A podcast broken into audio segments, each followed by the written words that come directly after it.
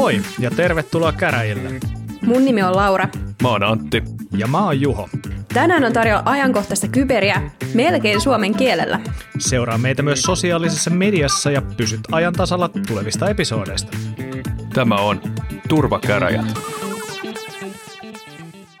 Moikka moi taas kaikki kuuntelijat ja tervetuloa tur- turvakäräjien ääreen. Ja jakso on, no en ole varma mikä numero, viimeksi kun uploadasin jakson, niin mä pistin jakso numero 51, että tota, tota, toi Antti ja Juho tietävät, että mun nämä jaksojen numeroinnit aina yksi lottorivi, että mikä numero sieltä sitten päätyy meidän podcast-julkaisualustalle. Mä en itse asiassa edes tiedä, mistä mä repäsin se jakso 51, koska Anttihan sanoi viime jakson alussa jopa, että jakso numero 60 vuorossa, että se oli ihan, ihan tota, hieno, hieno tota, saavutus itseltäni. Näppärä ihminenhän saisi siitä laskettua sitten, että monesko jakso tämä on. niin, kyllä, jos Joo. noista numeroista tietäisi, niin voisi päätellä, että jos Antti sanoi viimeksi 60, niin... no niin, no, mutta hei, siirrytään numeroista. mutta hei Antti, mitkä fiilikset nyt, kun OnlyFans kieltää aikuisviihteen alustallaan? no mä viime jaksossahan just spekuloitiin sillä, että saataisiko me lyötyä rahoiksi, että me aletaan, pistetään tuo Juho sinne OnlyFansiin ja aletaan tienaa rahaa sillä. Ne ilmeisesti kuuli tästä suunnitelmasta, kun ne heti veti hätäjarrusta ja totesi, että nyt ehkä varmaan parempi, että kielletään tämmöinen niin kuin kaikki seksuaalinen sisältö sieltä niin kuin tosta vaan. Mielenkiintoinen uutinen, ei, ei, ei liity kyberiin, mutta niin kuin, mun mielestä hämmentävää, siis äärimmäisen hämmentävää ja niille, jotka ei tiedä, niin tota, OnlyFans on tämmöinen palvelu, missä tämmöisille sisällön tuottajille voi suoraan antaa rahaa ja, ja tilata heidän, ehkä voiko nyt sanoa kanavaksi, mä en tiedä. Ja sitten, että sisällöntuottajien sisältöä pääsee katsomaan ja se sisältö on ollut pitkälti ilmeisesti pornograafista. En tiedä, kun en itse ole sitä koskaan käyttänyt mä näen hyvän kommentin tähän asiaan liittyen, että kun OnlyFans lopettaa tämän seksuaalissisältöisen sisällön sallimisen alustallaan, niin ehkä McDonald's sitten seuraavaksi kieltää, kieltää hampurilaiset. Tota. niin. niin, sehän on Bill Burryllähän oli tästä vitsi, että McDonald'sissa myydään nykyään salaattia ja se on väärin, mutta mä, ehkä ne siirtyy sitten seuraavaksi siihen ja ehkä turvakäräjät alkaa puhumaan seuraavaksi vaan koiranhoidosta ja semmoisesta. Hmm, niin, kun me ei vielä puhuta, puhuta tarpeeksi siitä. No mörkökoira ei ole nyt moneen jaksoon päässyt esiintymään. niin, se Totta. kalvaa selvästikin. Mutta tuosta OnlyFansista vielä, vielä että tota, mun mielestä on jotenkin ihan käsittämätöntä myös se, että ymmärtääkseni niiden bisnesmalli aika paljon nojaa siihen, siihen että siellä on sitä seksuaalissävytteistä materiaalia, ja, mutta ilmeisesti tässäkin on taustalla luottokorttiyhtiöt, eli, eli luottokorttiyhtiöt hän ei halua tukea tällaista toimintaa, että rahat menisivät suoraan niille artisteille, vaan jollekin, joka vetää rahat välistä. Mm. Eikö näin? Niin, mä en... Jaa, kuulostaa erikoiselta sinänsä, koska tota, aika paljon tota nettipornoa maailmassa on ja aika paljon siitä maksetaan luottokortilla ja on netin Joo, mutta niitä ei makseta näille artisteille suoraan. Että sama no. oli Pornhubissa, niin ilmeisesti vedettiin pois luottokortit myös. okei. Okay. No en, en tiedä, tuosta kuulostaa oudolta, että mitä se Mastercardi kiinnostaa, että minkä käden kautta se raha kiertää, mutta ehkä niitä kiinnostaa sitten. Tässä päästään taas maistelemaan tätä puritaanista amerikkalaista meininkiä, missä toisaalta tuotetaan 99 prosenttia maailman kaikesta pornosta ja toisaalta ollaan järkyttyneitä, kun jossain näkyy nänni. Niin, kyllä. Kapitalismi taas tässä, että että no joo, mielenkiintoista nähdä, miten OnlyFansille käy, koska niin kuin tässä jo todettiinkin, että, että se, ne aikuisviihteelliset sisällöntuottajat on aika hyvin edustettuja siellä, niin sitten kun, e, siis se oli jännästi kirjoitettu vielä siellä säännöissä sille, että ei saa olla mitään ekstremeä tai tämmöistä loukkaavaa alastomuutta tai että et ei saa näkyä niin kuin loukkaavasti näitä genitaalialueita, niin nähtäväksi jää, mitä se sitten tarkoittaa.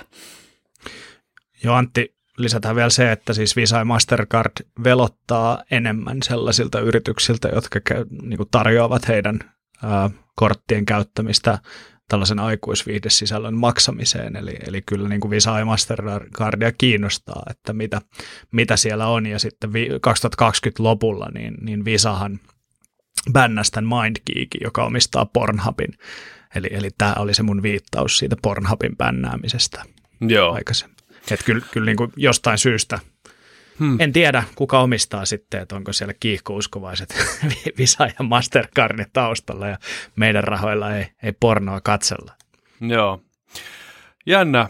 No mutta saas, saas nähdä mun mielestä niin kuin liiketoimintapäätöksenä täysin käsittämätön heille, mutta ehkä tässä asiassa on paljon sellaisia piirteitä, mistä me ei mitään tiedetä ja sanotaan näin, että meidän rahan tienausmahdollisuudet Juhon alaston kuvilla meni nyt sitten siinä, koska aika vaikeaa tehdä niistä semmoisia, että ne ei olisi loukkaavia tai törkeitä. Niitä mun niin, kuvi, kuvista ylipäätäänkään. Mutta sensuroimaan ihan vaan vaatteetkin päällä. Niin. tota, mutta Antti, miten sulla muuten kuuluu sun, sun viikkoon? Ihan tota kivasti, nyt kun on kulunut riittävästi aikaa toisesta koronapiikistä, niin totesin, että on aika kaivaa tuosta noin vanhat kunnon painiloimet kaapista ja vedin tuosta tuon sinisen puvun päälle ja totesin, että se on kutistunut kaapissa kauheasti ja sitten mä laitoin sen sinne takaisin ja kaivoin mun mustan puvun, joka oli mulle puolitoista vuotta sitten vielä ihan liian iso, niin se olikin yhtäkkiä sopiva ja lähdin vähän takas painimaan ja oli ihan hauskaa. Tänäänkin olin puolitoista tuntia sparrailemassa tuolla Pitäjänmäellä ja kyllä on, on niin kuin kaivannut ja niin huomaa, että huomaa, että on niin kuin kroppa tarvii sitä ihan hirvittävää vääntämistä välillä, että se toimii oikein. Mä kävelin ulos sieltä salilta ja oli just satanut ja aurinko paisto, niin veti keuhkot täyteen raitista ilmaa ja kyllä oli semmoinen, semmoinen niin virkeä hyvä olo pitkästä mm. aikaa. On varmaan kutistunut pesussa se puku. Ei varmaan muuta on voinut käydä. Se tässä on jännittävää, että kun mä en ole pessystä ollenkaan, se on silti kutistunut. Aa, no sit siinä tapauksessa mm. sullehan olisi ihan nimikko salikin nykyään tuossa Mäkelän kadulla. Onko? Joo, Bully JJ. Bully Okei, okay. en tiennytkään. Joo, mä käyn tuossa pitskussa, kiitos vaan. Mutta sellaista no hei, ei mulle oikeastaan... ne voi kaapissakin kyllä jostain syystä kutistua. Mullekin käy tosi usein sille farkut ei, ei enää mahdu. Mutta oliko vielä jotain muuta, muuta kuin salilla, tatamilla mättämistä? Ei, ei mitään ihmeellistä. Miten sulle Juha kuuluu? No tota, kuluneen viikon aikana ei ole oikein mitään muuta erikoista tapahtunut kuin se, että ajoin parra. Joo, ja tota, huomataan. Kyllä. Ja tota, nyt ajattelin hetken aikaa mennä näin ja katsoa, kuinka kauan kestän ennen kuin sen takaisin kasvatan. Mutta ei, ei, oikeastaan muuta. Mopoa on laitellut, koska tota, ei tässä ole enää kuule kuin puolitoista viikkoa ja, ja tota, sitten – lähtee kortti uudestaan. ei, ei, ei lähde, mutta tota, ehkä, ehkä kerkeen pari viikkoa sitten ennen kuin tulee pakkaset, niin moottoripyöräillä ja, ja sitten pääsee autoilemaan, niin se on oikein mukavaa. Pääsee aloittaa jääkiekkokauden, koska nyt tämä jääkiekko on ollut vähän haastavaa tässä, kun ei ajokorttia ole. Et, et tota, ensinnäkin noin äh, minun tasoiset jääkiekkovuorot, niin ne on tuolla – kutsutaan lepakkovuoroiksi jostain syystä, eli, eli 21, 30, 22 alkavia vuoroja jäähalleilla ja loppuu sitten puolen yön aikaa ja ei ihan hirveästi julkisilla kuljeta niihin vuoroihin ja, ja sitten kun on noin jääkiekkokamat, niin on toi kassi, niin se painaa, painaa joku sen kilon, niin sitä ei ole ihan hirveän kiva kannella ympäriinsä, joten ollut vähän vaikeaa, mutta pummilla on päässyt ihan kivasti.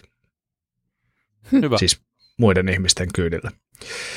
Mm. Mutta tota, nyt sitten seuraavalla viikolla niin torstaina olisi taas Helsekin aika, nimittäin Helsek palaa kesätauolta ja virtuaali Helsekki pyörähtää käyntiin ja on sinne saanut ruinattua kovaakin kovemmat puhujat, nimittäin Nestori Syynimaa ja Jussi Metsänkylä tulevat kertomaan.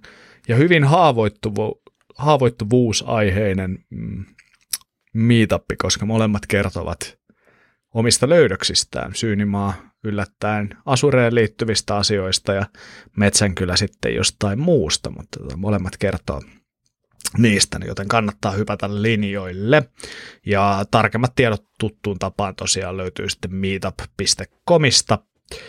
johon sitten heitetään linkki tonne meidän show notesihin, niin voi käydä sieltä kurkkimassa ja halutessaan osallistua sitten hyvin setteihin.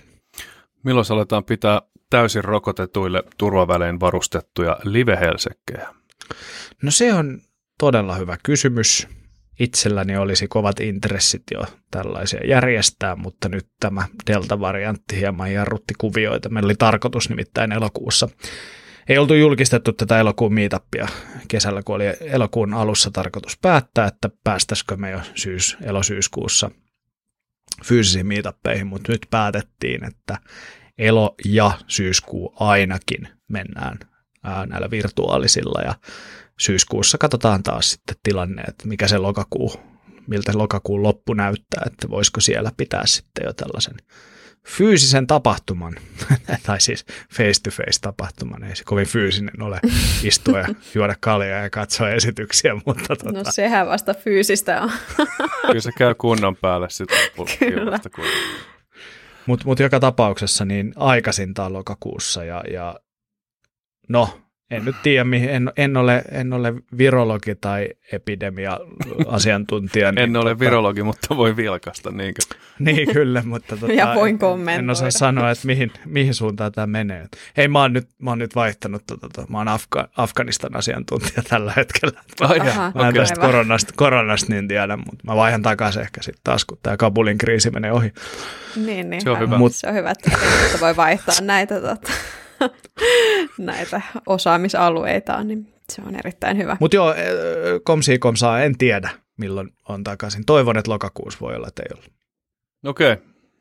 No, seurataan tilannetta ja tota, toivottavasti saadaan. Ja sehän on tietty haastavaa sitten, kun pitäisi niistä rokotuksista kysyä, kun niistä ei, en tiedä saako niistä edes, edes kysyä. Työpaikalla ei saa, mutta tota, mm. en tiedä mm. voiko sen asettaa sitten ehdoksi, että koronapassilla sisään. Ja en mä tiedä, onko sillä sitten niin kuin merkitystä niiden niin kuin rokotettujen kannalta sillä, että jos siellä on rokottamaton. Sehän on sen niin kuin oma, oma tietyllä tapaa niin kuin ongelma. En niin. tiedä. Mutta mun niin, kommentti, että jos niin. ei ole lääketieteellistä estettä, niin menkää hyvät ihmiset ottamaan rokotteet. Mm. Nyt, niitä nyt, saa. nyt voin kommentoida siinä virologin roolissa, että kyllä noita läpäisyinfektioita on. Että kyllä se siinä mielessä on sitten fiksu, että kaikilla olisi se rokotus, mutta se varmaan jää nähtäväksi sitten tosiaan, että miten maailma makaa siinä loppuvuoden puolella. No se voi sanoa ainakin, että Helsingissä on yleensä aika hyvin desinfiointiaineita käytetty ennen koronaa. niin, mutta ne sisäiset desinfiointiaineet ei auta tähän hätään. Joo. Kyllä. Joo, mäkin, mäkin kävin itse asiassa ottaa tuon tokan shotin tuossa alku, viime viikon alkuviikosta. Ja oli kyllä nopea operaatio. Kävelin sisään ja tota, mä yleensä olen tottunut siihen, että hengittelee vähän aikaa ennen kuin menee sinne rokotukseen, kun mulla, mulla noin helposti menee vähän tunteisiin noin noi piikit, piikit sitten, kun ne menee tuosta ihon läpi, niin, niin tota, alkoi vähän huippaamaan, mutta oli siis tosi, tosi nopea ja, ja kivuton operaatio taas, paitsi että sen jälkeen oli kyllä käsi aivan todella kipeä, siis pari päivää ennen kuin meidän on saada, saada tota paitaa päälle, mutta nyt se on jo helpottunut ja noin muuten niin mulla alkaa olla lomat myös sitten lompsittu, että pian olisi sitten töihin paluun aika. Aika taas. Eli siis sorvin Oli just sanomassa. Kyllä, f sorvi pyörähtää siellä. Ohjelmistosorvi. Just näin. Mutta hei, siirrytäänkö sitten näistä meidän latinoista ihan oikeisiin juttuihin, niin Antti, no, on... sulla oli jo niin, mitä? Jos on pakko, olin sanomassa, mutta mennään nyt sitten asiaan. Jos... No, on pakko Antti, ja sun on pakko Antti aloittaa. Eli voitko ah. kertoa, kertoa nyt, että mistä sä haluaisit koko, koko Suomen kansa tietää nyt tällä viikolla? No, koko Suomen kansa nyt tarkkana kuulolle, eli tota, puhuttiin tästä Applen, Applen tota CSAM, eli Child Sexual Abuse Material kuvien filteröinnistä tai, tai niin kuin etsimisestä loppukäyttäjien laitteelta. Ja kuten arvata saattaa, niin tästähän sitten tuolla ihmisten keskuudessa nousi jonkun verran älämölöä, että, että kuinka tämmöistä voidaan tehdä ja sitten niin. Ihan mie- mielenkiintoista kysyn vaan tarkennuksen, kun sanoit, että me puhuttiin ja sitten nousi älämölöä. Niin, no siis ei se ehkä meidän puheesta se älämölö noussut, mutta tähän se itse asiasta. Voi se olla, että jotakuta älämölötytti sen kuultua meiltäkin, mutta en tiedä. Kertokaa meille Twitterissä, niin voin luvata olla lukematta niitä juttuja. Mutta tota, tosiaan niin siellä, siellä tuli jonkun verran itkua siitä, että on, on kauheaa, että tällä tavalla seulotaan näitä materiaaleja ja mitäs sitten, jos nämä tiivisteet eli hashit eli tämmöiset yksilölliset luvut, lukusarjat tai merkkisarjat, mitä näistä kuvista lasketaan, niin mitä jos ne täsmääkin sillä tavalla, että sulla on joku täysin täysin tota asia liittymätön kuva, mikä sitten täsmää tähän tietokantaan näistä pahoista kuvista. Ja joku oli onnistunut kaivamaan ainakin jonkunnäköisen version tästä neural hash algoritmista, tuommoisesta iOS-versiosta 14.3, eli se oli siellä ilmeisesti jo. En tiedä, onko se nyt sitten tämä sama, mitä tässä tullaan käyttämään vai joku muu, mutta vähän vaikuttaisi ainakin Apple Specsien ja ton algoritmin mukaan, että ne olisi niin kuin sama juttu. Ja siitähän sitten ihmiset riemastuivat ja alkoivat sitten luomaan tämmöisiä hash-kollisioneita, eli tämmöisiä, mitä on, hasistörmähdyksiä, missä, missä nämä tiivisteet, sanotaan, että kaksi eri tiedostoa tuottaa saman tiivisteen. Ja tämähän on yleisesti tietoturvassa todettu, että sitten kun näin voi tehdä, niin tiivistefunktio on käyttökelvoton. Esimerkiksi MD5 kohdalla, joka on yksi aiemmin paljon käytetty tiivistefunktio, niin tämmöisiä kollisioita pystyy alkaa sitten jo tekemään niin, että tiedosto sisälsi itse oman hashinsa mikä on sinänsä aika hankalaa ja mahdotonta ehkä tehdä, mutta ei sitten MD5 heikkouksien vuoksi enää ollutkaan mahdotonta tai sitten kaksi eri tiedostoa tuotti saman MD5-hashin. Ja mä lueskelin vähän tätä ja mietin, mietin tätä asiaa. Siellä oli tämmöisiä synteettisiä kuvia, mitkä oli luotu tuottamaan sama hash kuin joku vertailukuva. Ja niitä sitten esiteltiin, että katsokaa hash-kollisio. Mutta kun miettii vähän tätä algoritmia, että mihin tämä on tarkoitettu, että tämähän ei ole tarkoitus yksilöidä tiedostoa, vaan tämän on tarkoitus ottaa se kuvan visuaalinen informaatio ja tehdä siitä jonkunnäköinen hashi. Ja tota, tämä ei, tämä ei ole niin kuin täysin kollisio varma, eikä tätä olisi yritetty tehdä täysin kollisio varmaksi, koska niin kuin erilaiset tiedostot, jotka sisältävät saman visuaalisen informaation, pitäisi tuottaa sama hashi. Että se on vähän niin kuin tämä pointti tässä. Ja sitten se, että miten miten se rakennetaan se hashi, niin sitä pystyy varmaan jollain tavalla sitten reversoimaan, takaisin mallintamaan ja sitten tuottamaan semmoisen kuvan, mikä ei välttämättä esitä yhtään mitään, mutta tuottaa silti sen halutun tiivisteen. Ja ehkä se on vaan minä, mutta mä en pidä tätä millään tavalla ongelmana, koska mun on hirveän vaikea nähdä semmoista tilannetta, että tota, että olisi niin tosielämässä mikään ongelma. Et se, se ei ole se hash-tietokanta siellä laitteella, niin se ei ole käyttäjän luettavissa. Se on salattu sillä tavalla, että se, sitä ei saa sitä puhelimesta ongittua, joten aika vaikea ensinnäkin löytää ne hashit, mitä pitäisi spoofata ja sen jälkeen pitäisi tehdä synteettinen kuva ja jotenkin sitten tuot, viedä se sitten sinne uhrin laitteelle. Mitäs mieltä te olette? Mä aika samaa mieltä, ja jos tämä hash collision olisi tehty niin, että se toinenkin kuva esittäisi jotain, eikä olisi sellainen sumuinen kasa pikseleitä, niin silloin voitaisiin puhua niin kuin oikeasta ongelmasta. Joo, siellä itse asiassa oli semmoinen, se oli sitten myöhemmin sinne lisätty, siinä oli, oli semmoinen koiran kuva, ja sitten siinä toisessa kuvassa oli semmoinen tyttö, mutta siinä oli oli kyllä semmoista aikamoista muhjua ja sumua siinä päällä. Eli sinne oli saatu sitten kuitenkin ihan oikea kuva taustalle niin, että ne clashas. että se ilmeisesti poimii siitä kuvasta sitten jotain semmoisia elementtejä jollain semmoisella värillä, että sä voit tavallaan pistää kuvia päällekkäin, että ihmissilmään näkyy yksi kuva, mutta tälle algoritmille näkyy toinen.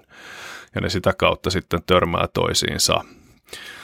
Mutta tota, se, että miten sulla päätyisi omaan puhelimeen iCloudiin talteen semmoisia kuvia, missä hashi törmää sitten tähän, tähän näiden pahojen kuvien listaan, niin se, se on jo aika paljon kauempana oleva todennäköisyys kuin se, että pystytään synteettisesti tuottamaan tämmöinen hash-kollisio.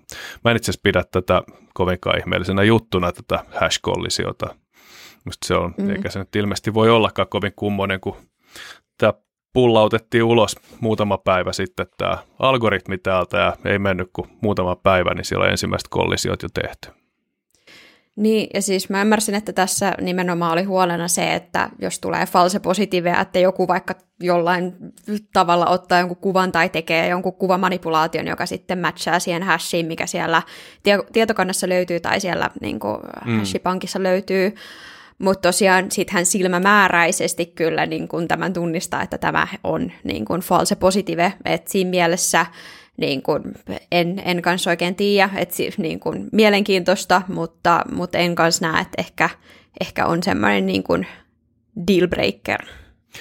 Niin, niin ja tota, tässä ainakin Apple itse ilmoittanut, että ne menee sitten ihan manual reviewhun ne hommat siinä vaiheessa, kun, kun tota, joku kuva flägätään ja nehän siinä puhu siitä biljoonasta, oliko se, no miljoona miljoonaa yhteen oli se todennäköisyys siitä, että kaksi kuvaa, jotka ei, ei, ei pyri crashaamaan, niin sitten clashaa. Et en, en tiedä, äh, ainakin kun näitä seurasta keskustelua Redditissä ja GitHubissa, niin tuntuu olevan enemmän intona se, että saadaan tehtyä näitä kuvia, jotta niillä pystyttäisiin sitten niin floodaamaan Applea mikä mulla ainakin nosti vähän kulmakarvoja, että, että tämmöistä asiaa yritetään tämmöisellä teknologialla tehdä, niin onko tämä, onko tämä nyt just se, missä kannattaa alkaa sit sitä privacy-sotaa käymään. Mutta toiset ehkä on niin periaatteen ihmisiä, että ne haluaa haluu tässäkin mm. asiassa sitten. Ainut no asia, mitä mä mietin, ää, mä en tiedä, tai siis mä en muista puhuttiinko me tästä silloin, ei viime vaan sitä edellisellä, sitä edellisellä jaksolla, että et jos esimerkiksi Apple nyt löytää sattumalta jonkun laitteesta tällaisia tämmöistä matskua, että siellä on jotain niin kuin, äh, lasten seksuaaliseen hyväksikäyttöön, tai siis ei hyväksikäyttöön, kuin väkivaltaan liittyvää materiaalia, niin ähm, millä tavalla niin kuin virkamiehet tai niin kuin virkavalta voi ottaa tämmöisiä raportteja vastaan käytännössä yksityiseltä taholta, niin se on mun mielestä mielenkiintoinen pointti, että onko siinä niin kuin mitään ongelmaa periaatteessa näin niin kuin lakiteknisesti, jos puhutaan Ei. esimerkiksi Suomessa. Ei, kyllä, tota, kyllä niitä raportteja voi ottaa vastaan ja näähän on tehnyt pitkään nämä kaikki Google ja Microsoft ja Apple ja kaikki muut omien pilvipalveluittensa kanssa yhteistyötä tämän Yhdysvalloissa tämä National Center for Missing and Exploited Childrenin kanssa – jonka, jolle ne tekee muun muassa suoraan ilmoituksia. Ja mä uskoisin, että muissa maissa niin sitten sitä kautta tulee sitten ilmoitukset eri maiden viranomaisille. Ja tota, en, en tiedä, miten se luuppi siellä kiertää, mutta en mä usko, että siinä mitään ongelmaa on. Että siellä eristetään todistusaineisto ja jäädytetään tili ja data ja sitten se luovutetaan tarvittaessa lainvalvontaviranomaisille. Ja varmaan tämä NCMEC on saanut jonkunnäköisen poikkeusluvan tämän materiaalin käsittelyyn, jotta ne voi esimerkiksi ylläpitää ja päivittää sitä hash-tietokantaa. Mm. tämähän on tosi, sinänsä tämmöinen hash-tietokanta on ehkä huono tapa löytää tuota materiaalia, varsinkin jos se perustuu johonkin MD5, että se jostain luin jonkun forensiikkatyypin jutun siitä, että hän on nyt kymmenen vuoden aikana ehkä saanut kolme kertaa osuman jostain MD5, ja yksi niistä oli false positive. Et mä en sitten tiedä, miten tämä, neural hash eroaa esimerkiksi Microsoftin tästä fotodnaasta, mikä oli samankaltainen lähestyminen tähän samaan ongelmaan. Mutta niin, toivotaan, että se toimii. Sitä niin, mm. koska jos sitä kuvaa siis muokataan vähänkin, että, että se vaikka flipataan tai niin kuin, muutetaan värejä tai jotain, niin se vaikuttaa sitten siihen, siihen MD5 kanssa sitten totta kai, ja, ja mm. sitten sit se menee heti siihen, että sitä ei enää bongata. Niin, just näin, että se MD5 muuttuu, kun yksikin bitti siinä kuvatiedostossa muuttuu, ja Neural Hashin pointtihan on just siinä, että niitä, niitä muutoksia mihinkään muuhun kuin siihen itse visuaaliseen payloadiin, niin ne muut ei vaikuta, eli ei, ei pitäisi tulla sitten. Joku tota oli testannut, että jonkun verran esimerkiksi kuvien rajaaminen kuulemma vaikuttaa siihen hashiin, mutta esimerkiksi suurentaminen ja pienentäminen ja värien kanssa kikkailu ei vaikuta. Okay. Mutta jäädään mielenkiinnolla seuraamaan ja jos jollakulla on tähän privacy-asiaan joku semmoinen hyvä kulma, mitä, mitä meidän paksut kallot ei nyt vaan tajuu, niin olkaa meihin yhteydessä, niin käsitellään sitäkin mielellään. Ja mitä tulee nyt privacyin, niin äh, tiedon, tiedon käsittelyn turvallisuuden ja yksityisyyden suurmaa Kiina on itse asiassa juuri hyväksynyt uuden lainsäädännön, joka taitaa olla maailman tiukimpia tämmöisiä online privacy, eli, eli tämmöisiä verkon yksityisyyslakeja. Ja tämä on jopa tiukempi kuin EUsta tuttu GDPR. Ja tämä oli ihan mielenkiintoinen.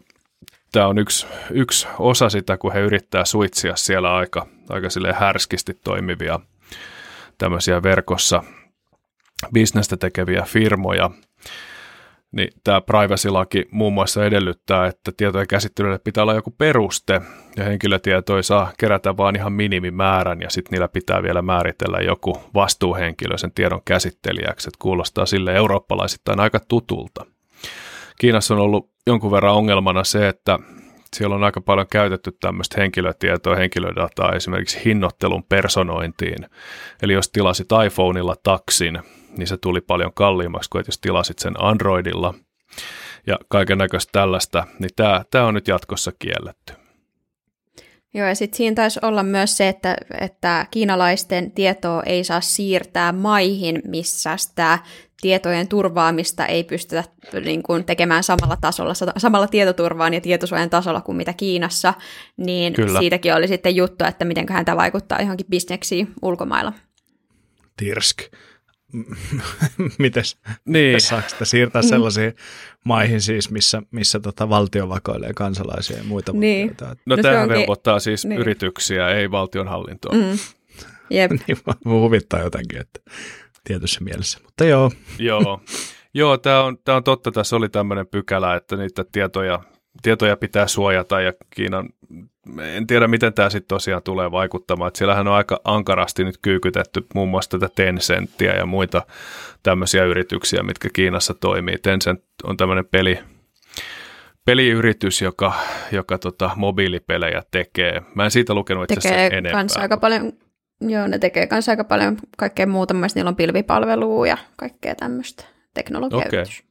Joo, kyllä niin Kiina pistää niille nyt vähän, vähän lisää suitsia ja remmiä ja sehän on tiukasti keskushallittu maa, missä, missä tämmöinen on, sanotaan niin kuin kättä heilauttamalla helppoa.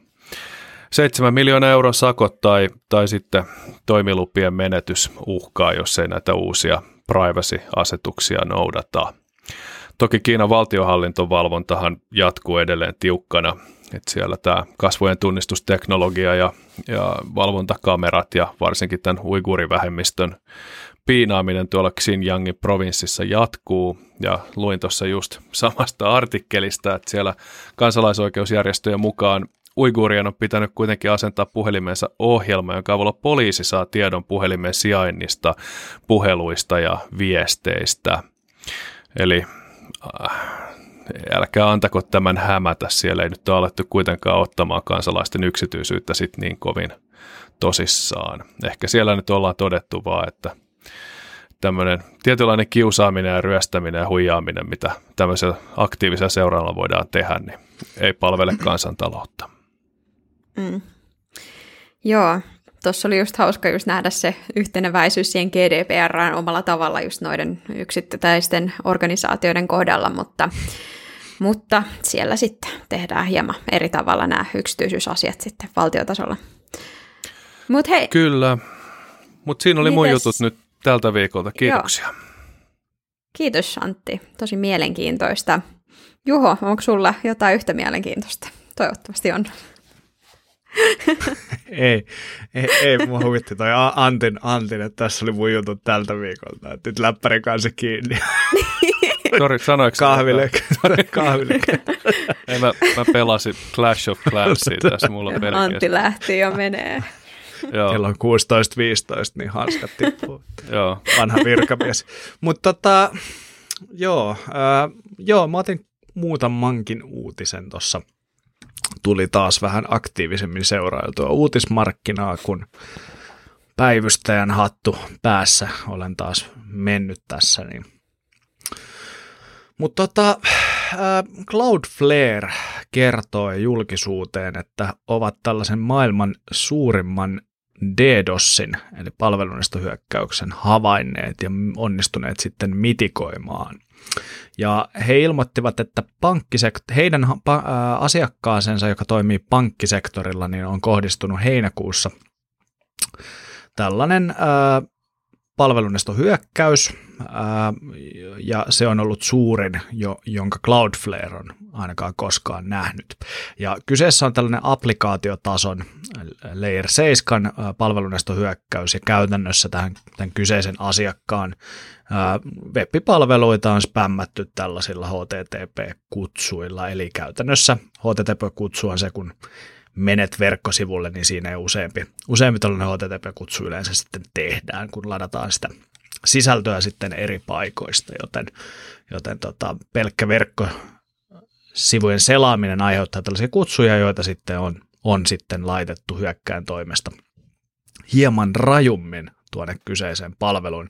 Nimittäin CFN mukaan tämä hyökkäyksen volyymi on ollut 17,2 miljoonaa kutsua per sekunti parhaimmillaan, ja yhteensä tässä pitkäkestoisessa hyökkäyksessä on tullut 330 miljoonaa tällaista aiheetonta HTTP-kutsua. No se oli vaan porukka yritti ilmoittautua tähän uusimpaan meetappiin. Kyllä, aivan luulivat, että se on fyysinen, fyysinen tapahtuma. Niin tota. Joo, eikö toi aika normaali, normaali määrä requesteja silloin, kun se tulee sinne? Joo, kyllä, kyllä. Sehän on kerran kyykännyt itse asiassa toi Meetup.com, kun, kun, kun tota meillä aukesi ilmoittautuminen, siis hetkellisesti, mutta varmaan se oli Cloudflarein päässä sekin niijaus sitten. Mutta tota, sanottakoon tästä äh, hyökkäyksestä vielä sen verran, että tämä on ollut Cloudflarein mukaan kolme kertaa suurempi kuin aikaisempi, mikä, niin kuin, tai niin kuin aikaisempi suurin hyökkäys. Ja sitten jos katsotaan Cloudflarein tilastoja, niin tämä 17,2 miljoonaa kutsua per sekunti niin vastaa 68 prosenttia Cloudflaren niin normaaliliikenteestä sekunnissa. Eli, eli kyllä tämä niin kuin aika iso piikki siellä, siellä tota määrässä sitten on ollut. Ja CFN mukaan sitten tämä hyökkäy on käyttänyt tätä tuttua vanhaa Mirai-botnettia tämän hyökkäyksen suorittamiseen. Ja, ja 15 pinnaa tästä liikenteestä ollut Indonesiasta, 10 pinnaa, noin 10 pinnaa Intiasta ja noin 7 pinnaa Brasiliasta, eli top kolme maat eivät välttämättä ole sitten ää, sellaisia valtioita, jotka olisivat tunnettuja esimerkiksi päätelaitteiden modernista rakenteesta, eli se voi olla, että siellä on kaiken näköisiä reitittimiä sitten internetissä, joita on saatu valjastettua sitten tähän kyseiseen Mirai-botnettiin ja käytetään sitten varmasti muuallakin tällaisessa palveluista hyökkäyksissä. Tämä on kyllä, tämä palveluista hyökkäykset on, on kyllä niin kuin, mä en oikein tiedä, että, että, että kun siinä harvemmin on mitään niin kuin – järkeä. Tai, tämä niin kuin vaikuttaa sellaiselta tietyllä tapaa niin kuin kiusanteolta. Niin kuin, että, että mä en niin kuin näe, että järjestäytynyt rikollisuus tällaista tekisi, vaan sitten ne on, ne on tollaisia tota, teini internet-meemuja, jotka, jotka näitä hyökkää. Mitä mieltä te olette, Antti ja Laura, että onko tässä taustalla jotain suurempaa filosofiaa vai miksi näitä tehdään? No ei tässä varmaan, mutta tämähän on ihan yleinen rikoksen teko menetelmä tämä, että tehdään niin kuin tämmöinen demohyökkäys ja sen jälkeen ilmoitetaan, että hyökkäys jatkuu juuri teille kiusalliseen ja hankalaan aikaan, ellei te maksa lunnaita. Eli niin kuin kiristyksenähän tätä on tehty. Mun muistaakseni se oli Lazarus Group ainakin teki tätä jossain vaiheessa ja sitten ne poiki tosi paljon kopikättejä koska tämmöisen lyhyen DDoSin ostaminen on halpaa ja sen saattaa saada ilmaiseksi jopa demona, niin oli, oli varsin paljon tämmöisiä, että erilaisia firmoja sitten kyykytettiin ja uhattiin ja vaadittiin bitcoineja. Joo, mäkin olen törmännyt useasti näihin ihan niin kuin selvittelypuolelta tai, tai näin, näin edespäin, eli ollut jonkun yrityksen jeesinä sitten siinä, kun heihin on tällainen kohdistunut. Ja, ja mä uskallan väittää, että näistä tapauksista niin suurin osa, ellei kaikki, on NS-huijausta, eli, eli tietyllä tapaa tehdään se demohyökkäys, mutta sitten sitä oikeaa hyökkäystä ei sieltä koskaan tule, eli, eli vähän tällaista opportunistista mm. tämäkin toiminta, mm. ja laittaisin ehkä samaan kategoriaan jonkun kalastelun kanssa, paitsi että siinä on tietysti se demohyökkäys, jolla saattaa olla pienemmissä organisaatioissa sitten ihan oikeita vaikutuksia. Mun kokemukseni on aika pitkälle sama, eli nämä, nämä uhkaukset on hyvin harvoin materialisoitunut minä oikeina hyökkäyksinä, mutta totta kai ne pitää joka kerta käsitellä niin kuin ne olisivat oikeita, että mutta palveluestohyökkäysten torjunta on, on niin sanotusti yrityksen ja teleoperaattorin välinen asia. Niin, ja onhan nuo palveluestohyökkäykset ollut myös semmoisia poliittisia tai sitten just tämmöisiä vaan niin kuin voiman käytön ö, näytteitä. Just esimerkiksi Suomessa nämä, että, että ollaan dossattu jotain koulujärjestelmiä, Vilmaa ja tämmöistä, niin eihän siellä ole ollut mitään rahallisia toiveita, vaan se on just nimenomaan sitä, että halutaan näyttää sitä omaa voimaa tai kokeilla tai tehdä semmoista jäynää ja sitten ei välttämättä ole hiffattu sitä, että kuinka pitkälle ne vaikutukset saattaa levitä siellä verkossa, jos yksikin järjestelmä kaatuu. Juuri näin. Mutta joo, onhan näissä niin kun se, se hyvä puoli tietoturvan näkökulmasta, että nämä ei vaikuta mihinkään muuhun kuin saatavuuteen yleensä, niin tässä ei sinänsä, sinänsä niin kuin ole sitä riskiä, että tiedot vuotaa tai pakenee tai jotain muuta. Niin, ja toi mun mielestä hyvä, siis tämä Cloudflare on hyvä, kun ne julkais, julkaisee näitä statseja aika useasti mun mielestä näistä, että kuinka paljon ne blokkaa blokkaa liikennettä, ja sitten jos käyttää Cloudflarea, niin sieltähän myös näkee suoraan, että kuinka paljon on sinne omalle sivustolle tullut sitä niin kuin roskaliikennettä.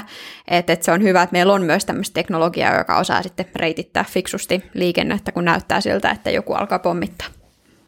Juuri näin. Antti sanoi tuossa, että vaikuttaa käytännössä vaan saatavuuteen, niin pitää paikkansa. Näitähän on historiassa kyllä käytetty myös näitä palveluista hyökkäyksenä sitten tällaisen savuverhoina, että esimerkiksi on, on sitten exfiltroitu sitä dataa, eli varastettu dataa yritykseltä siinä aikana, kun tällainen palvelunestohyökkäys on käynnistetty, ja sitten kun sitä sisäänpäin tulevaa liikennettä on niin paljon, niin se ulospäin menevä liikenne, missä varastaa sitä tietoa, niin hukkuu sitten siihen määrään ja se on vaikeampi havaita. Esimerkkinä British Airwaysin ää, tieto murtotietovuoto muutama vuosi sitten, niin siinä käytettiin tällaista palveluista hyökkäystä sitten niin savuverhon. Ja sitten kun puhutaan vaan palvelunestohyökkäyksestä, joka vaikuttaa siihen saatavuuteen, niin se saatavuus voi olla tietyillä palveluilla semmoinen, että sen tarvii olla suht korkea. Että sanotaan vaikka joku terveydenhuollon palvelu tai, tai joku sivusto, mistä saa jotain niin kuin akuuttia apua tai jotain tämmöistä, että jos se on alhaalla, niin kyllähän siinä voi olla ihan sitten isotkin murheet käsillä.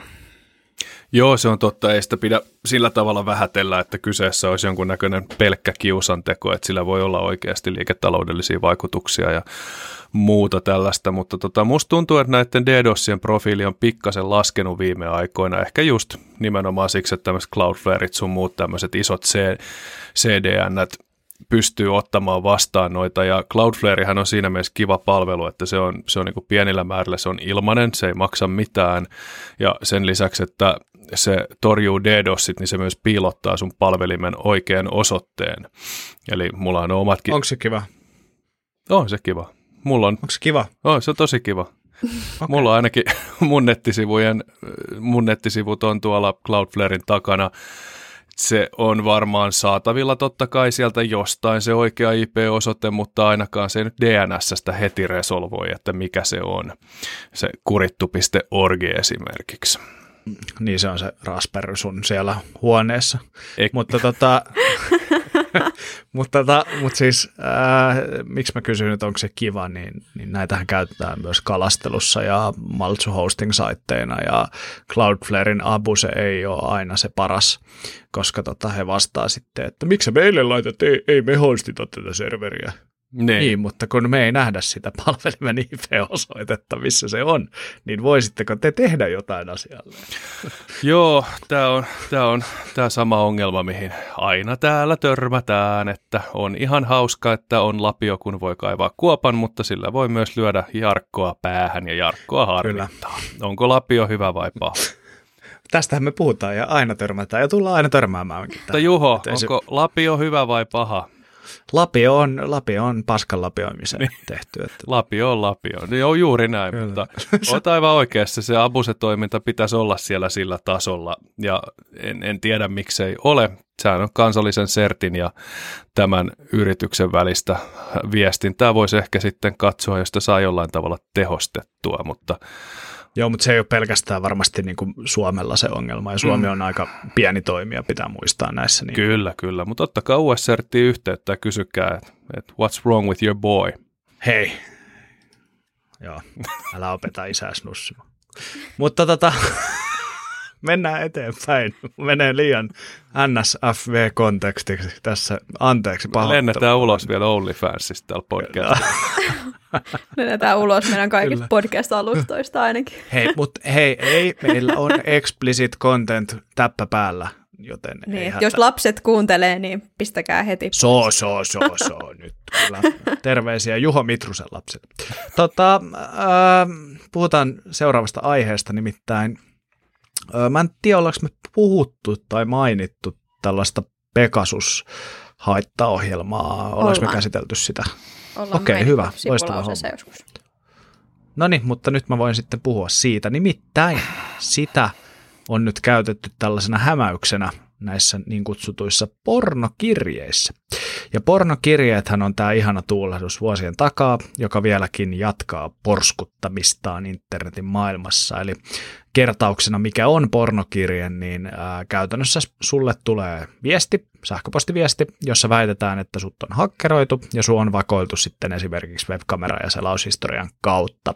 Ja rikollinen on muka saanut, tai tämä huijari on saanut susta tällaista arkaluontoista materiaalia kuvattua sitten sieltä kameran kautta ja toinen kamera on asetettu kuvaamaan näyttöä, missä sä katsot jotain, jotain mikä ei ole yleisesti hyväksyttyä, ja, ja tota, sitten tämä rikollinen uhkaa levittää sen sun kaikille tutuille, jos sä et maksa N-summaa hyökkäille X ajassa. Onko tämä nyt sen OnlyFansin joku kilpailija? Ilmeisesti. Ja yleensä tämä lähettäjä sitten ää, on, on niin kuin, tämä lähettäjän osoite on vielä spoofattu, eli väärennetty tällaisen niin kuin sinun osoitteesi, osoitteeksi. Keskity. Eli sähköposti tulisi sinun osoitteestasi. Ja ää, mukaan on sitten lisätty jo esimerkiksi tämän niin kuin hakkeroinnin vakuuttamiseksi joku vanhassa tietomurrossa löytynyt salasana – ja tota, nyt sitten nämä huijarit on keksineet äh, unohtaa nämä vanhoissa hakkeroineissa käytetyt salasanat ja ruvennut kertomaan, että tätä Pegasus haittaohjelmaa on sitten käytetty sinuun ja sinun puhelimeesi. Eli käytännössä he väittävät asentaneensa tällaisen haittaohjelman siihen sun iPhoneiin ja tehneensä muuten samat temput, eli, eli kuvanneet tätä arkaluonteista materiaalia sinusta sinusta ja tota, jos et maksa, niin sitten levittävät sen eteenpäin. Ja kertauksena, jos nyt ei suoraan muistu mieleen, että mikä tämä Pegasus on, niin äh, tämä on tällainen NGO Groupin luoma työkalu, eli NGO Group on tällainen israelilainen yritys, joka sitten tarjotaan lähinnä tällaisten valtiollisten toimijoiden käyttöön. Ja nämä valtiolliset toimijat sitten voivat vakoilla tai vainota korkean luokan uhreja. Ja tota, kyseinen niin kuin vakoiluhaittaohjelma sitten käyt, käyttää tai sen toimituksessa käytetään tällaisia nollapäivän haavoittuvuuksia iOS-käyttöjärjestelmässä, eli käyttäjällä ei välttämättä ole mitään hajua, että puhelimeen on sitten asentunut tällainen vakoiluhaittaohjelma. Ja vaikka kyseessä onkin niin kutsuttu APT-tason haittaohjelma ja nämä nollapäivähaavat sinkoilevat sinne tänne näissä keskusteluissa, niin uskallan väittää, että no, tällaisen pornokirjeen saanut ei ole tai hänen laitteensa ei ole 99,9999999 prosentin varmuudella saanut tätä haittaohjelmaa oikeasti, ja vaikka olisikin, niin, niin sitä ei kyllä tällaisen pornokiristyksen kautta saa sitten tietää, vaan tämä on no täyttä ei. huijausta. Ja jätin kuitenkin se pienen mahdollisuuden, että on, on sen laitteensa saastuttanut. Niitä on joitain tuhansia uhreja maailmassa, kellä, kellä tämä haittaohjelma on, ja, tai on ollut ainakin. Ja Mainittakoon sitten vielä loppu, että vaikka tämä onkin niin kuin kansainvälinen uutinen ja maailmalta tullut, niin näitä myös Suomessa on ja kyberturvallisuuskeskuksen tiedossa, että tällaisia on tullut. Ja vielä lisäkuriositeettina, että meitähän aina tuolla KTKssa sitten kiinnostaa, jos tällaisia uudenlaisia viestejä tulee niin sanotusti markkinoille, eli, eli suomalaiset alkavat saada, ja, ja sitten niissä viesteissä on tällainen Bitcoin-lompakko, jonka osoite sitten myös kiinnostaa, koska niitä kampanjoita voi sitten nitoa aika hyvin yhteen niillä, ja myös seurata sitä, että millaisia tai kuinka moni on sitten mennyt haksahtamaan tähän huijaukseen. Mutta tota, mitäs, mitäs mieltä te olette tästä huijauksesta, petkutuksesta, että tota... Sinänsä jännä, että uhataan tämmöisellä softalla, minkä tunteminen yleensä tarkoittaa sitä, että jos sä tiedät, mikä on Pegasus, niin sä kyllä myöskin tiedät, että pornohuijaukset on huijauksia. Mutta he kertoo siinä viestissä, että mikä se Pegasus on. Eli, eli siinä mm. kerrotaan ensin, että hei, ja tiedä, ootko kuullut tästä? Ei se mitään. Niin. Niin. No, mutta mut jos olisi joku, joku tämmöinen toimija, jolla on tämä Pegasus käytössään, niin se kuitenkin varmaan maksaa sen verran dollareita, että siinä vaiheessa tuskinpä lähdetään joltain yksityistyypeiltä pyytämään muutamia bitcoineja, että kyllä siinä insentiivit olisi sitten mu- muunlaisessa vakoilussa ja tosiaan käsitykseni mukaan kaikki, tai monet, joihin tämä on kohdistettu, tämä, tämä nimenomainen haittaohjelma, niin on just jotain poliittisia toisinajattelijoita, journalisteja ja tällaisia, joita sitten ihan valtiotasolla tyypillisesti halutaan seurailla. Joo. Itse, itse asiassa, ol, oliko sinulla vielä joku kommentti tähän?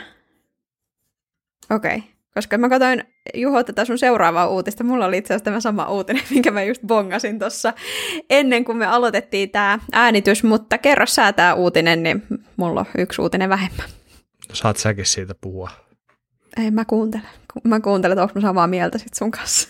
Okay. No tota, joo.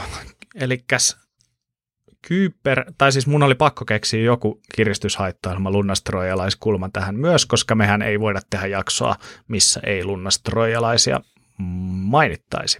Ja mä poimin uutisen Hacker Newsista, missä kerrottiin, että kyberrikolliset houkuttelevat nyt työntekijöitä toimimaan tällaisena sisäisenä uhkina. Ja Tämä uutinen, uutinen keskittyy tällaiseen nigerialaiseen kyberrikollisryhmään, joka on aikaisemmin käyttänyt Exchangein proxylogoon haavoittuvuutta päästäkseen sisään erilaisiin organisaatioihin ja käynnistämään siellä sitten tällaisia kiristyshaittaohjelmakampanjoita. Ja nyt he ovat hieman muuttaneet taktiikkaansa, nimittäin he ovat lähestyneet yrityksen työntekijöitä ää, ja, ja kertoneet, että – jos tämä työntekijä suostuu auttamaan tätä kiristyshaittaohjelman ryhmää, niin hän saa sitten miljoona dollaria, one million dollars äh, siitä siitä, että tota, suorittaa sitten tällaisen kiristyshaittaohjelman siellä ympäristössä.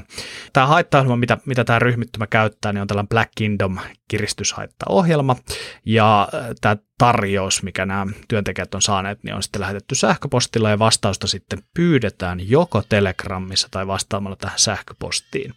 Ja käytännössä sitten, jos hyökkä, tai tälle hyökkäjälle vastaa ja sanoo, että on niin kuin yhteistyöhaluinen ja, ja kertoo täällä Telegramissa esimerkiksi, että minäpä teen tämän, niin, niin tämä kiristyshaittailman ryhmä sitten lähettää tämän kiristyshaittailman ää, binäärin, eli tällaisen Windows Xen joko Mega and Z-palvelun tai WeTransfer-palvelun kautta ja ohjeistaa sitten suorittamaan sen kyseisen haitta joko työasemalla tai palvelimella siellä kyseisessä organisaatiossa. Ja tällainen lisäohjeistus on sitten vielä annettu, että suorittamisen jälkeen tämä kyseinen binääri pitäisi siirtää roskakoriin ja sen jälkeen tyhjentää tämä roskakori. Ilmeisesti tässä on mietinnässä tällaisia tiettyjä antiforensiikkajuttuja, ettei sitä binääriä ainakaan suoraan sitten saataisi haltuun. Mutta tota, aika mielenkiintoinen ää, taktiikka tällä kyseisellä ryhmällä ja, ja mielenkiintoista nähdä, että tuleeko näitä tapauksia. Et esimerkiksi viime viikolla puhuttiin tästä Accenturen Lockbit-haittaohjelmasta, niin siinähän oli huhuja, että, että sinne organisaatioon olisi tällä tavalla päästy, mutta ainakaan itsellä ei ole ää, uutisissa osunut silmään, että tätä olisi joko kielletty tai vahvistettu ää, kenenkään toimesta. Mitä luulette, tuleeko me näkee enemmän tämän tyylistä toimintaa nyt näiltä, näiltä sitten näiltä ransuporukoilta? On, on toisinansa mun mielestä, nyt sanoisin fiksu, mutta rikollisessa mielessä fiksu myös yrittää tota, tota kulmaa, että sehän oli se Teslan, ää, se viime vuonna Teslaan yritettiin kanssa murtautua niin, että sitä jotain Teslan työntekijää yritettiin lahjoa sillä, että kävisi asentaa Oliko se niin, että se kävisi asentaa jonkun haittaohjelmaan vai että antaisi jotain tietoa jomminkummin päin, mutta sehän ei silloin suostunut tähän kyseiseen vaatimukseen, vaan sanoi, että, että menen suoraan HRlle kertomaan tästä, tästä tapauksesta. Mutta tota, en näkisi mitenkään mahdottomana, etenkin jos on, on sellainen tilanne, että ihmisillä on huono rahallinen tilanne tai että, että työmoraali ei ole korkealla, niin ei sitä ikinä tiedä, mitä tapahtuu. Tämmöiset insider-threatit on aika vaarallisia. Mun mielestä on niin klassikko esimerkki nyt, tai syöttö suoraan sokkien ja, ja tietoturvaihmisten lapaan, koska ollaan niin kuin hyvin, mun mielestä ollaan hyvin pitkään niin kuin kaivattu sellaista konkreettista esimerkkiä siitä sisäisestä uhasta ja minkä takia pitää panostaa sen sisäisen uhan valvontaan ja, ja havainnointiin ja näin edespäin. Niin mun mielestä tämä on niin kuin aika hyvä perustelu, että nyt tällaista toimintaa on havaittu maailmalta ja pystytty niin kuin varmistamaan, että sellaista tapahtuu, joten nyt on niin kuin hyvä tapa käyttää sitten seuraavan kerran, kun pitää perustella, että miksi meidän pitää niin paljon panostaa tähän myös sisäiseen valvontaan, niin tässä se on. Ole hyvä tietoturvapäällikkö, joka kuuntelet siellä. Joo, kyllä. kyllä. Onhan tämä nämä tämmöiset insider-threatit tietenkin semmoisia, mitä pitää ottaa huomioon niin kuin monellakin tapaa. Just tämä. Tästä taisin joissain jaksossa puhua, että kuinka valtavan isoon määrään tietoa työntekijä pääsee ensimmäisenä työnte- työpäivänänsä käsiksi ja miten, miten niin kuin se sisäinen tiedon rajaaminen on aika vaikea homma. Niin tässä on tietenkin sama, että toisaalta vaikka nyt tuommoiselle keskimääräiselle Keijolle antaisit tuosta executablen ja sanoisit, että tämä levität nyt koko firmaas, niin voi olla aika monessa firmassa aika vaikeeta lähteä sitä sit siitä levittämään, ellei sitä sitten kaikille kavereille sitten jotenkin saa koneille ja sitten sieltä lateraaliliikkeellä tehtyä, niin voi, voi olla haastavaa, vaikka sieltä nyt jonkun saiskin mukaansa tähän juoneen. Joo. Mutta se oikeastaan mun uutisista. No niin, oli mielenkiintoisia uutisia, niin mielenkiintoisia, että meillä tuli päällekkäisyyksiä. Mutta tosiaan mä tässä lueskelin itse samalla, mä alkoi kiinnostaa toi, että kuinka paljon toi Pegasus oikeasti maksaa, että jos sellaisen haluaisi, tai jos sitä haluaisi alkaa käyttää, niin täällä tosiaan puhutaan muutamista dollareista, että täällä tota, New York Times on tehnyt raportin, Mä nyt löytänyt, löytänyt sitä itse raporttia, mä löysin msn.comin tota, jutun tästä, ja tätä oli myös referoitu muissa, muissa tota, artikkeleissa, mutta maksaa ää, esimerkiksi yksi asennus saattaa maksaa 500 000 dollaria Eli että ei sitä ehkä ihan joku tämmöinen kiristysporukka sitten lähde asentelemaan suomalaisten puhelimille randomilla. Niin, nostahan Microsoftikin nyt sitten heidän lisenssiointikustannuksia tai näitä lisens, lisenssihintoja, että katsotaan, että kumpi, kumpi tulee sitten lopulta halvemmaksi, että Joo, Microsoftin to. ATPn asennus vai, vai totta sitten Pegasus. Niin, tämä voi olla Kyllä. seuraava iso kyberriski, että se on vaan halvempaa asentaa sinne jotain maltsua kuin ottaa ATP. Anteeksi, uh, äh, MS Defender for Endpoints. Ah, sorry. Me puhutaan, me puhutaan 2008. Joo, me, me upottiin vahingossa tänne vanhojen partojen maailmaa, että siis se on, se on Defender for Endpoints, joo, kyllä. Joo, Joo. no niin. Mä oon no, niin mutta... vanha, että mä muistan, kun Microsoft Surface oli se kahvipöytä, eikä mikään tabletti. Ja löysin itse asiassa Windows 95 CDnkin tuolta kaapista, kun etsin jotain. Oi vitsi, Jos Windows 95 best. Niin, ja CD. Siitä, joo, siitä on ollut vaan alamäkeä sen jälkeen. joo, se oli, se oli sitä hyvää aikaa. Sieltä löytyi se Weeterin musavideokin jostain. Ai että, sitä kuunneltiin muuten aika paljon. joo. Mutta tota, mulla oli nyt sitten yksi asia vaan, minkä mä halusin ottaa tähän vielä esille, että vähän tämmöistä synkempää uutista taas täältä Suomen maalta, kun KRP on taas tutkimassa Tor-verkkoon ilmestynyttä vastaamon tietovuotoon käytettävää hakukonetta. Eli tuolla Tor-verkossa tosiaan kiertää taas tällainen hidden service, missä sitten on tämmöinen hakukone, mistä voi, voi hakea näitä kaikkia tietovuodossa olleita tietoja. Ja kollegani Mikko Hyppönenkin kommentoi tätä, että luultavasti tässä on niin kuin tarkoitus siihen, että että halutaan vaan niin kuin tehdä semmoista kiusantekoa ja, ja niin kuin vahinkoa, ja itsekin epäilen, että ei, ei välttämättä ole sama tyyppi kuin alkuperäinen ää, tietomurtaja tai, tai mikä niistä alkuperäisistä hakkereista, tai riippuen se, että, että kuinka monta siellä on ollut taustalla koska siinä vaiheessa, kun nämä tiedot vuotaa nettiin, niin se on aika tyypillistä, että niitä sitten kierrätetään monien eri tahojen kautta ja sitten ne elää hieman omaa elämäänsä valitettavasti. Ja selkeästi tässäkin mun mielestä on se sama trendi, että että tota, ei se tieto sieltä valitettavasti pois sitten tule. Mutta tota, KRPn tämä tutkimuspäällikkö Leponenkin kommentoi tähän, että ei tarvi nyt olla erityisen huolissaan, että, että kannattaa edelleen pitää huolta siitä ö, omista henkilö- ja maksutietojen turvaamisesta, eli että katsoa, että miten, miten tota, on luottokielot ynnä muut päällä, jos, jos se on aiheellista. Ja ää, tässä tota, huhtikuussa ää, KRP ilmoitti, että he olisivat vastaamon tietomurron jäljillä, tai tämän niin kuin, tekijän jäljillä, mutta tässä kyseisessä haastattelussa, minkä hän oli ainakin antanut Ylelle, tämä Leponen, niin toteaa, että eivät kommentoi mitään epäiltyyn tai epäiltyihin tässä kohtaa. Eli jäämme edelleen odottamaan sitten lisätietoa siitä. Tämä palveluhan on ollut kauan jo internetissä, tämä kyseinen hidden service. Ja tota, mun mielestä Laitilan Anu hyvän noston tai avauksen teki tuolla Facebookissa siitä, että mm, tästä, että, että oliko tämä uutisointi tähän sivustoon liittyen tarpeellinen. Eli vähän tuota kärkkäisen Henrikkiä, joka tämän uutisen oli tehnyt, niin haastoi siitä ja mun mielestä niin kuin täällä on itse asiassa hyvä keskustelu ollut sitten muun muassa Halmisen Laura HSLtä ja Kärkkäisen Henrik Naasis julkisessa Facebook-ryhmässä.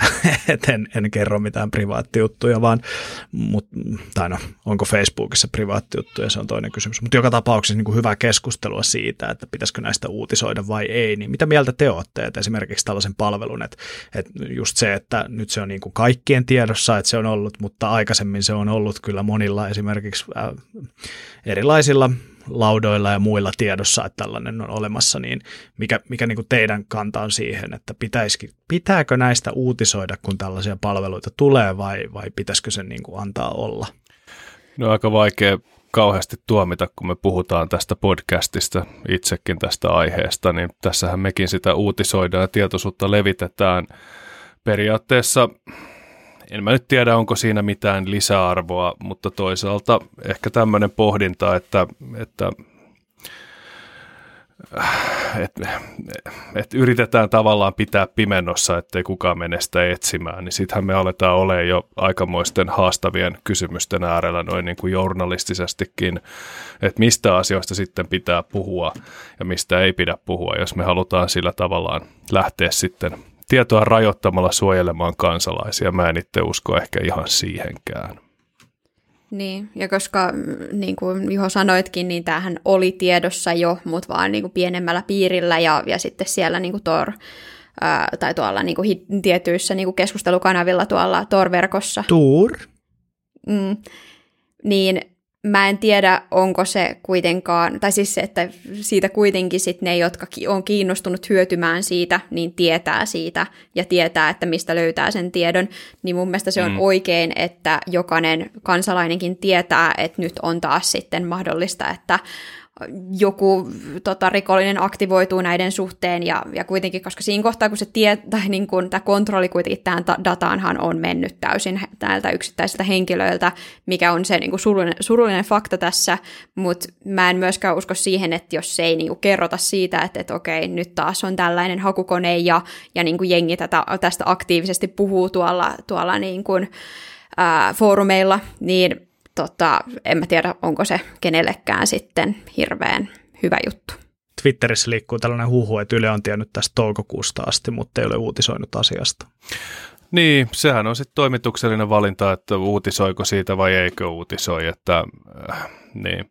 Se, mitä mä tässä mietin, että toisaalta on hyvä, että näistä uutisoidaan siinä mielessä, että sitten tämä niinku käsitys tämmöisten tietovuotojen seurauksista kuitenkin on sitten laajempi ja ymmärretään, että jos tämmöinen datamassa tonne valuu, niin joku, joku tommonen hullu kusipää menee sitten tekemään jonkun tämmöisen helppokäyttöisen hakukoneen ja tunkee ne sinne ja sitten siellä on semmoinen näppärä systeemi, jos ei tarvii enää kikkailla sitten tekstitiedostojen kanssa.